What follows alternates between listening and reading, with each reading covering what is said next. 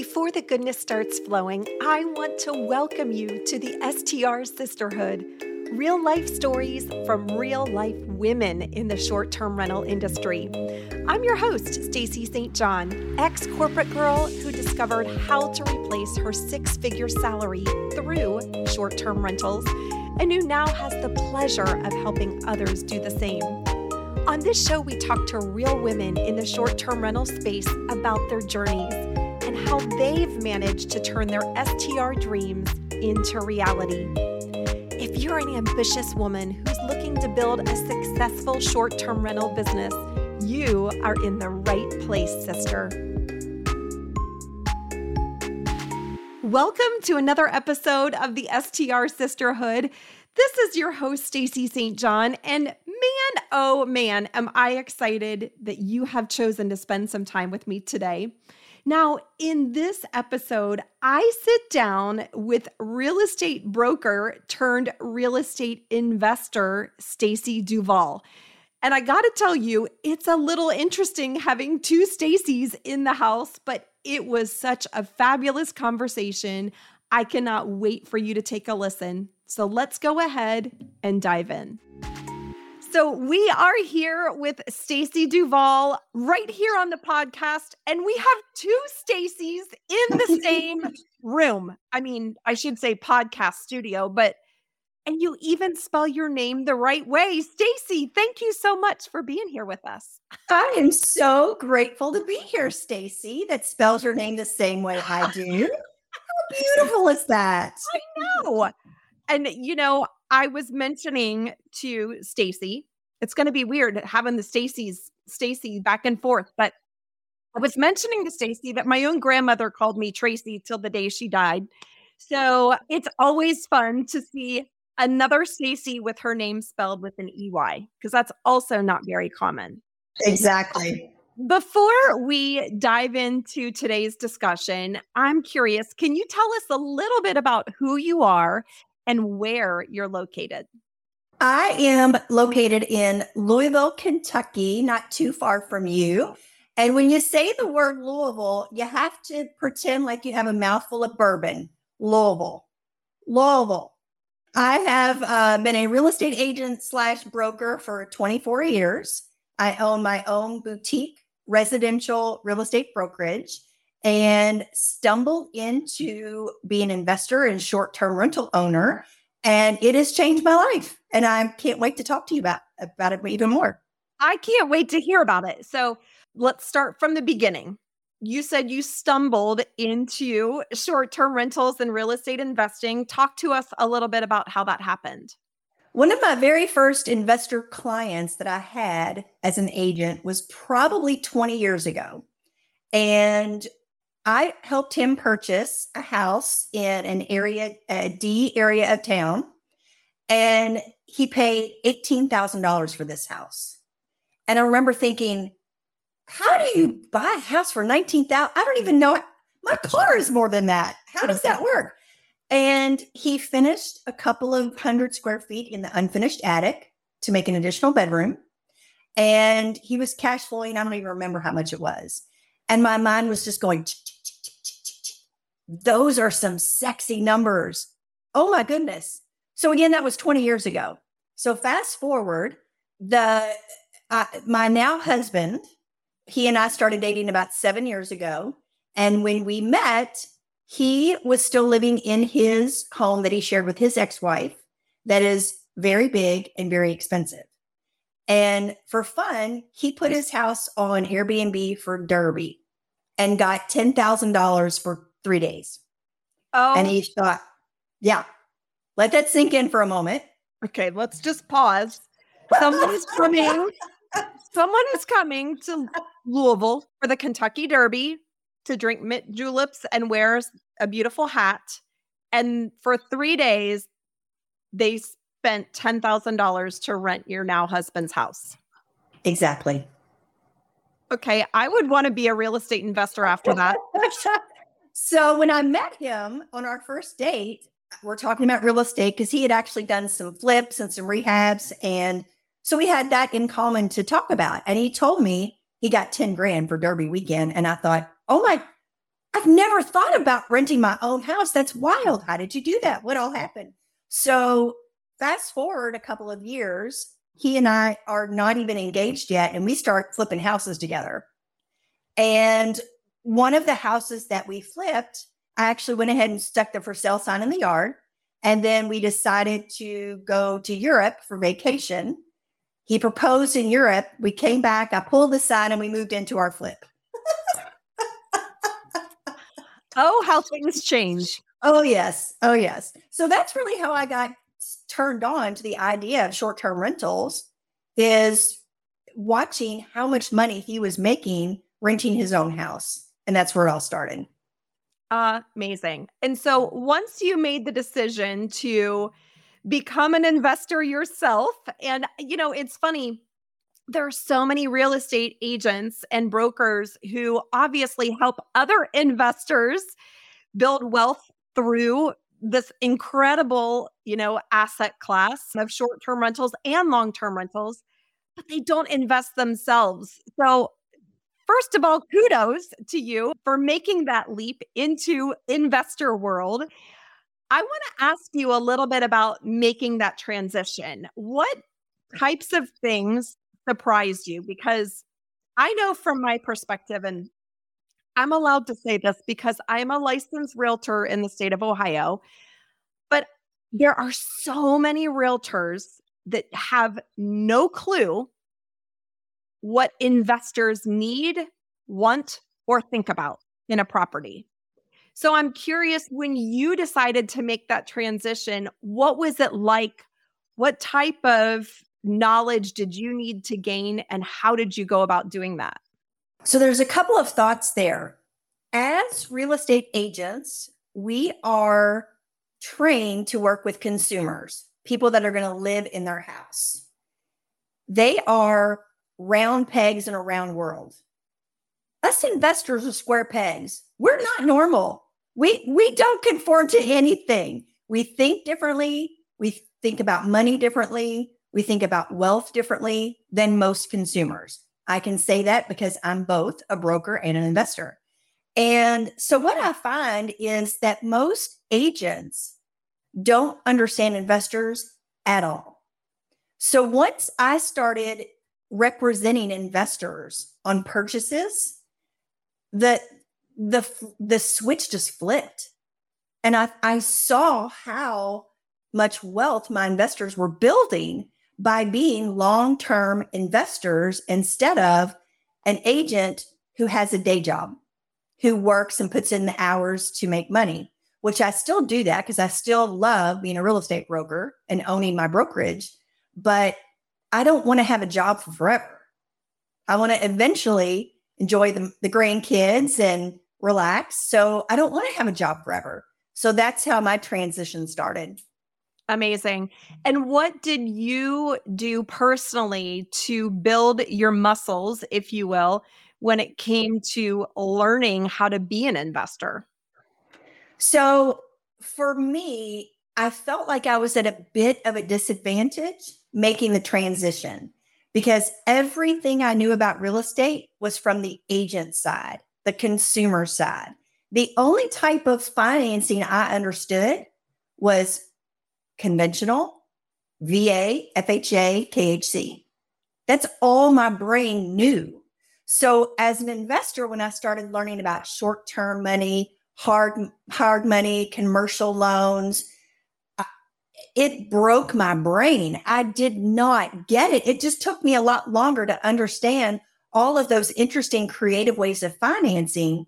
It almost felt like I was writing with my left hand instead of my right. It felt that strange. But once I got it, once I understood it, we've built a beautiful portfolio over the last few years. Amazing. So talk to me a little bit about your portfolio. Is it located there in Louisville? And what are your short-term rentals like? So all of our long-term rentals are located here in Louisville. So we can keep our eyes open, visit them, make sure that we can see it, touch it, feel it when we need to. Our short-term rentals are also all located in Louisville.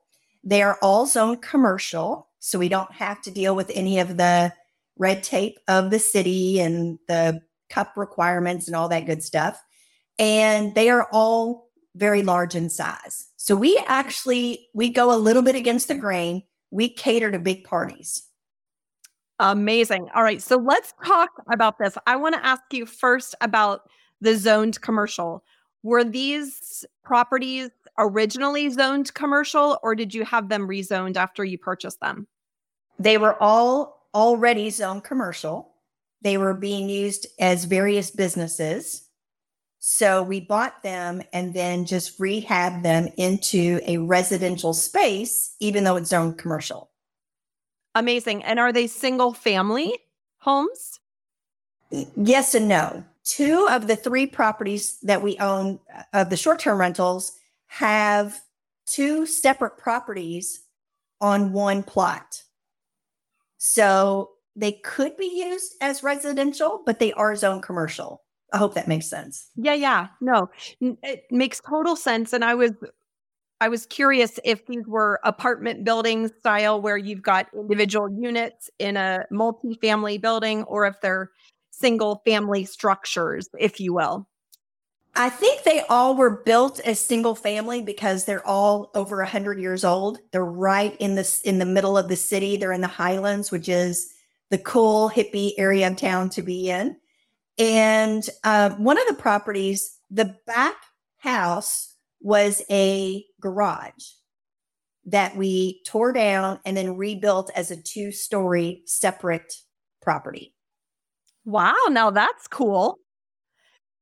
And so for you, I'm curious, when you're looking at property and assessing, does this fit within my portfolio? What types of things are important to you as an investor to think about, is this going to be a good short-term rental for me? So for short-term, we have everything that we need in Louisville. Our next step is we're going to go into more resort and vacation areas. We looked in Florida a couple of weeks ago. We're going to San Diego next week. We're looking at other areas of the country now. In terms of short-term rental, the ones that we have in Louisville are all zoned commercial. That was very, very important to me because our city has a lot of very challenging steps to get the permit to do a short-term rental in the city of Louisville. And I've seen lots and lots of my other investor friends work for 6, 8, 9 months to get the permit, and then they deny it. So wow. I'm not interested in that. So we only own commercial properties. So the only thing we need from the city is just their okay on the exterior changes that we're making.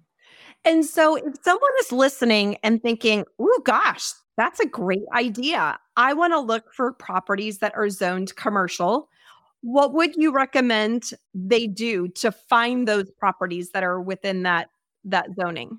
I tell my students, always be sure to check the zoning in the area that you're looking to buy, because every area is different. Every county, every city, every state has different rules. So before you start really looking at properties, check the zoning. That is one of the most important aspects of determining where you're going to invest. And then the second answer to your question is consult with a real estate agent or broker who understands commercially zoned properties, who understands investor mindset. That agent that you're going to be working with is going to be extremely valuable to help you acquire those properties. Absolutely. And did you look for properties on places like LoopNet? I consider LoopNet kind of the Zillow of the commercial world. Is that where you source these properties? Or did you just, obviously as a broker, you're going to have access to the MLS, right? But if someone is listening and they don't have access to that, would you recommend they go to a source like LoopNet? This actually is a great segue into how I find my properties. I call every single wholesaler in my market that I know. And I just made up this term, reverse wholesaling. I'm sure it's probably a thing, but I don't know about it. And I tell them what I'm looking for.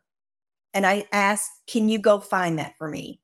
Instead of waiting to get their emails or texts or phone calls of, hey, I found this property, I asked them to go find what I want. I want something zoned commercial. I want it in the Highlands. I want it on Bardstown Road or Baxter Avenue, the two main arteries. And I don't care what condition it's in. I can rehab anything. And so I actually got all of my deals from wholesalers. That is brilliant.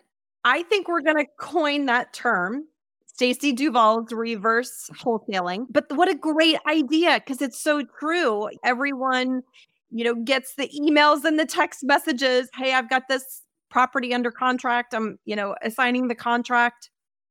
But so many people get those messages and throw them away because it's not a property that they're interested in. What a fabulous idea to just flip that on its side and go straight to those wholesalers and say, go find me this.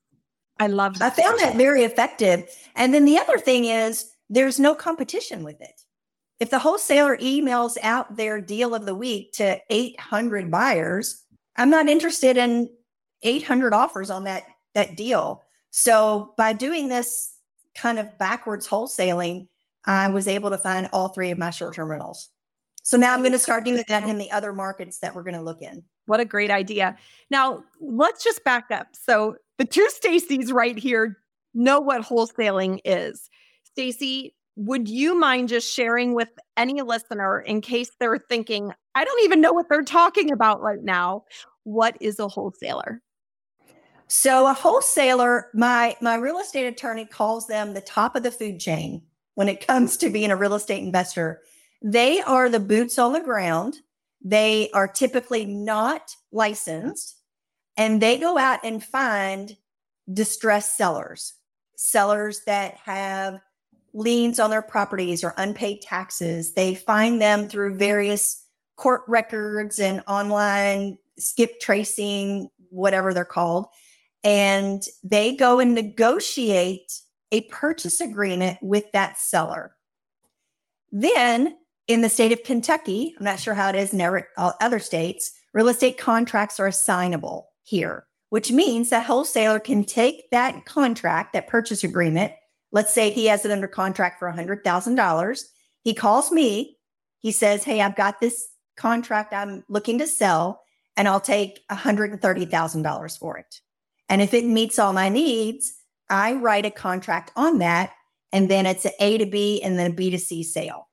Love that. Love that. I was just going to say too, it's really important. At least in my experience, and I'm curious to hear your thoughts, when you're working with wholesalers, you definitely want to make sure that you're working with folks who are above board, because, there are wholesalers, unfortunately, that do some things that, what's the best way to say it, are shady, right?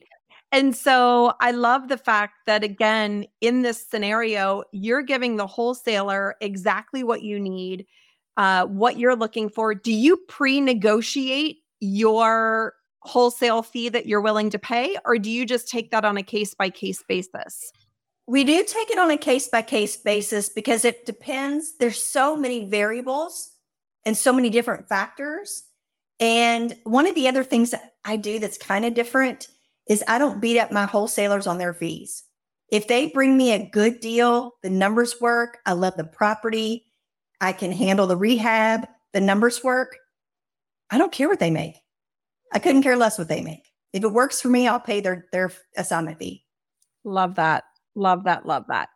Okay. This is so fun. All right. So I am also curious from your perspective, if someone were listening to us and thinking, okay, this all sounds great. I'm so confused though, because I haven't even gotten started and I'm shaking in my shoes. What would your advice be to any listener who could be afraid to get started with their first short-term rental? Great question. There's a couple of different ways to look at that. Depending on your personality type, most people are going to want to build their team first. Find a really great investment-friendly broker or agent. Find a really great real estate attorney, get your LLCs set up. So that's one avenue that you could do. The second avenue, which is my personality, is I just went out and started looking at properties. I just went on AirDNA to see what the typical homes in the area of town I wanted to invest in were bringing so I could calculate the returns and expenses. I just went out and started looking at properties. And then the other thing I did is I went on Airbnb and VRBO, and I looked at other properties in the market I wanted to invest in to see what they were doing, what their pictures looked like, what their furniture looked like, what amenities they provided, and then most importantly, how much they were charging a night. And I guess that's just my broker mentality of running comps for a client, I guess. But that was kind of the way I got started in it. Yeah. And, it's interesting to hear you say that you just ran out and started looking at properties. I do just want to call out very quickly, though, that, again, you had so much experience in real estate already. I think it's really important if you don't have any experience in real estate, and I'm curious to get your thoughts on this, make a list of what you're looking for. Make a list of your buying criteria. Who are you wanting to target? What areas are you interested in? What type of cash flow are you looking for? That all probably came very easily for you because, again, you're so experienced in the industry. But I'm curious, was there anything as you were putting together your own buying criteria that you weren't quite sure what your goals were or what you wanted? The way that we determined that we wanted larger party houses is that was a niche in my market that had not really been represented. There were lots of one bedrooms. There were lots of two bedrooms, three bedrooms in neighborhoods, quiet neighborhoods. And we thought, well, where's the people that want to come here for the Bourbon Trail with their bachelors and their bachelorette parties and family reunions? So we saw a void in that niche, which is why we went for the larger commercially zoned properties. Amazing.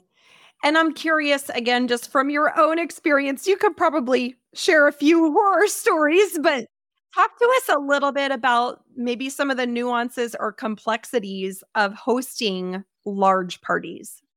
So it is an ongoing learning process, as with everything in life.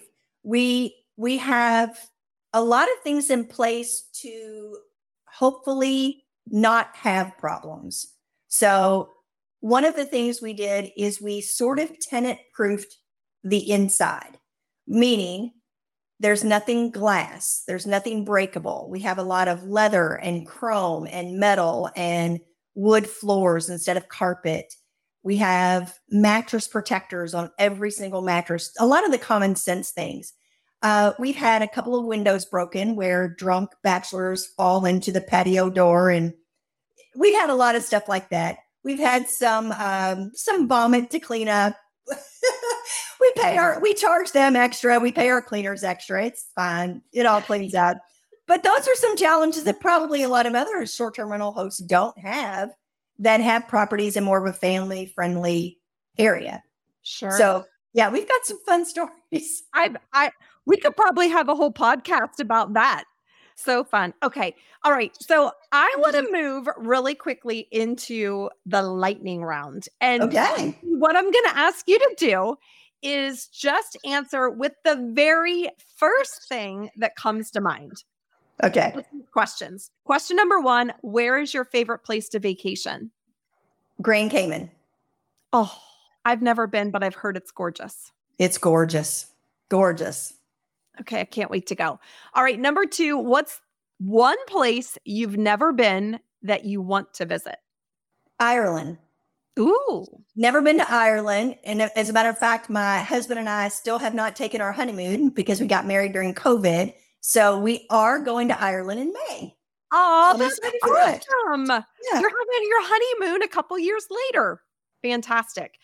Okay, what is one thing you know now that you wished you knew when you started out in short-term rentals? Oh, goodness. I wish I had known how much toilet paper people go through. Oh, my gosh. We are constantly buying toilet paper for these properties. That is hilarious. The amount of consumables we go through is really, really very high. And it actually kind of takes me back to a story. One of the first vacations that I went on that I stayed in a short-term rental versus a hotel, we had booked for a week, and they had one trash bag, one dishwasher pod, and one roll of toilet paper in each bathroom. And I messaged the host and I said, where are the extra trash bags? Oh, we don't supply those. You have to go buy them. I said, you're asking me to go buy a box of trash bags and I'm going to be here for a week? So that was, gosh, probably 15 years ago. So now that I own short-term rentals, we have tons of supplies for our guests. If they steal a trash bag, I don't care. If they steal a roll of toilet paper, you need it more than I do. No worries. I love it. I love it. And I'm curious. I know this is the lightning round, but I have a follow-up question. Do you have a system you like to use for tracking your inventory of your consumables? We don't monitor it that closely. All of our houses are pretty big. They're 5 and 6 and 7 bedrooms and 4 and 5 bathrooms. So we just keep everything stocked really well because we don't want our guests to have to call us for anything. Right. We want them to have everything they need. And if they need something, they can reach out to us. But calling us for toilet paper, no. Maybe a can of Lysol or Lysol wipes for any vomit. Okay, back to the lightning round questions. What is the best piece of advice you've ever been given? Ever. I feel like we are back on the toilet paper conversation. But the piece of advice was always check for toilet paper before you sit down. Oh, I don't know why that came to mind. Maybe we were just talking about toilet paper. I don't know. Okay. So I cannot believe I'm going to say this on a public podcast. All right. But I'm going to say it. So I might regret this, but it's okay. You can say it. We're all friends here. I just got back from a vacation in Cancun and we went with another couple. And we were coming back into dinner. I won't bore you with all the details, but we were running through the rain, right, to get back into the restaurant where we were having dinner. We were going to go check like when the bus left to take us back to our resort. Well, I am totally drenched now. And I'm like, man, I'm just going to the bathroom. I sit down. I'm drenched with rain. I sit down on the toilet and I realize there's no toilet paper. So I had to call my girlfriend, come into the bathroom. Can you just come in here really quick and hand me toilet paper from the next stall over? She was a good friend. She did it. That is a really good friend. Yeah. That's a good friend. Oh, Lord. Okay. All right. Now, last lightning round question. What is one thing and or person that you're grateful for today? Oh gosh, my grandmother. Aw. We talked about your grandmother a little bit earlier. My grandmother raised me and she taught me to be really frugal. And she taught me life lessons about how to get along great with other people and to be a great human. And she taught me absolutely everything. I'm extremely grateful for her. That's awesome. Yeah. That's awesome. Now, before we wrap up, I want to ask you if someone is listening and wants to get plugged in to any real estate in Louisville, Kentucky, and or want to get in touch with you about any other services you offer, where is the best place for them to find you online? I'm very easy to find. My website is StaceyDuvallRealEstate.com. That's Stacey with an E-Y. I meant to tell you earlier, an ex-boyfriend from college, his father, the whole time we dated, called me EY because when I met him, he said, how do you spell that? How do you spell your name? And I said, EY. So for the whole 3 years I dated him, his dad called me EY. Yeah. That's awesome. Super easy to find. StaceyDuvallRealEstate.com. And I'm super easy to find. And I love, love, love answering questions from other real estate investors on how to get started. So if anybody has any questions, I'm happy to help if I can. Amazing. Thank you so much, Stacey. I so appreciate you being with us. My pleasure. Thank you so much for this time. This has been great. Okay, sister.